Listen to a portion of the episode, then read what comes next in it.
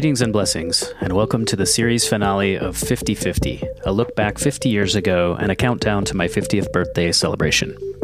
I'm your host, Jason, podcasting from my new secret bunker in Denver, Colorado. Thanks for joining me.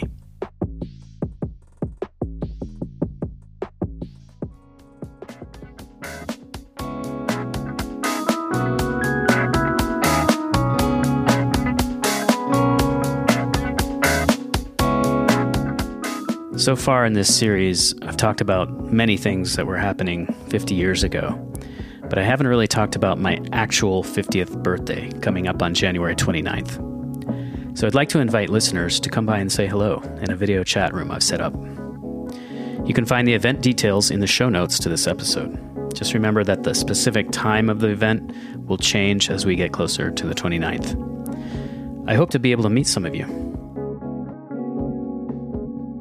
In the last episode, I talked a bit about the oil crisis in the U.S. that began at the end of 1973. But in January, the year I was born, there were quite a few major stories that all happened around the same time. These were all notable events in themselves, but the fact that they all happened in January inspired someone to write an entire book about it. January 1973, Watergate, Roe v. Wade, Vietnam, and the month that changed America forever. Hubris? I'll let you decide.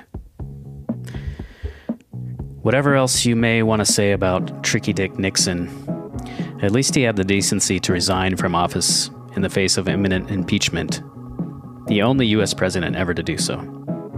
And today we have Watergate to thank for the fact that every single scandal, no matter how trivial, bears the suffix gate. Russiagate, Pizzagate, Gumbygate, Pokygate. When can we lay this to rest? Seriously.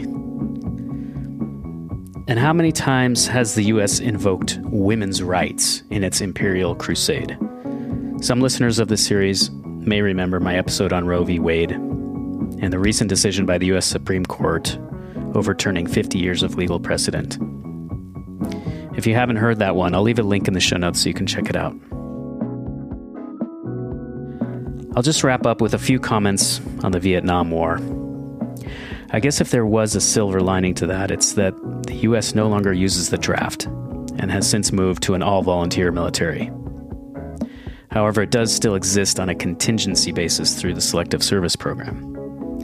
But the question I still have is, why did they give the Nobel Peace Prize to warmongers like Henry Kissinger? If anyone has an explanation, I'd sure love to hear it. I hope you've enjoyed this podcast series. Feel free to check out some of the earlier episodes and let me know your comments. I'd love to hear from you.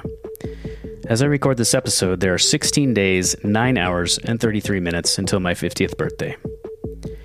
You can help me celebrate by stopping by my video chat room on January 29th. Look for the event details in the show notes, and stay tuned to this channel for future podcasts. This series is officially ending, but there's plenty more to come. Que todo sea amor. Walk tall, live free.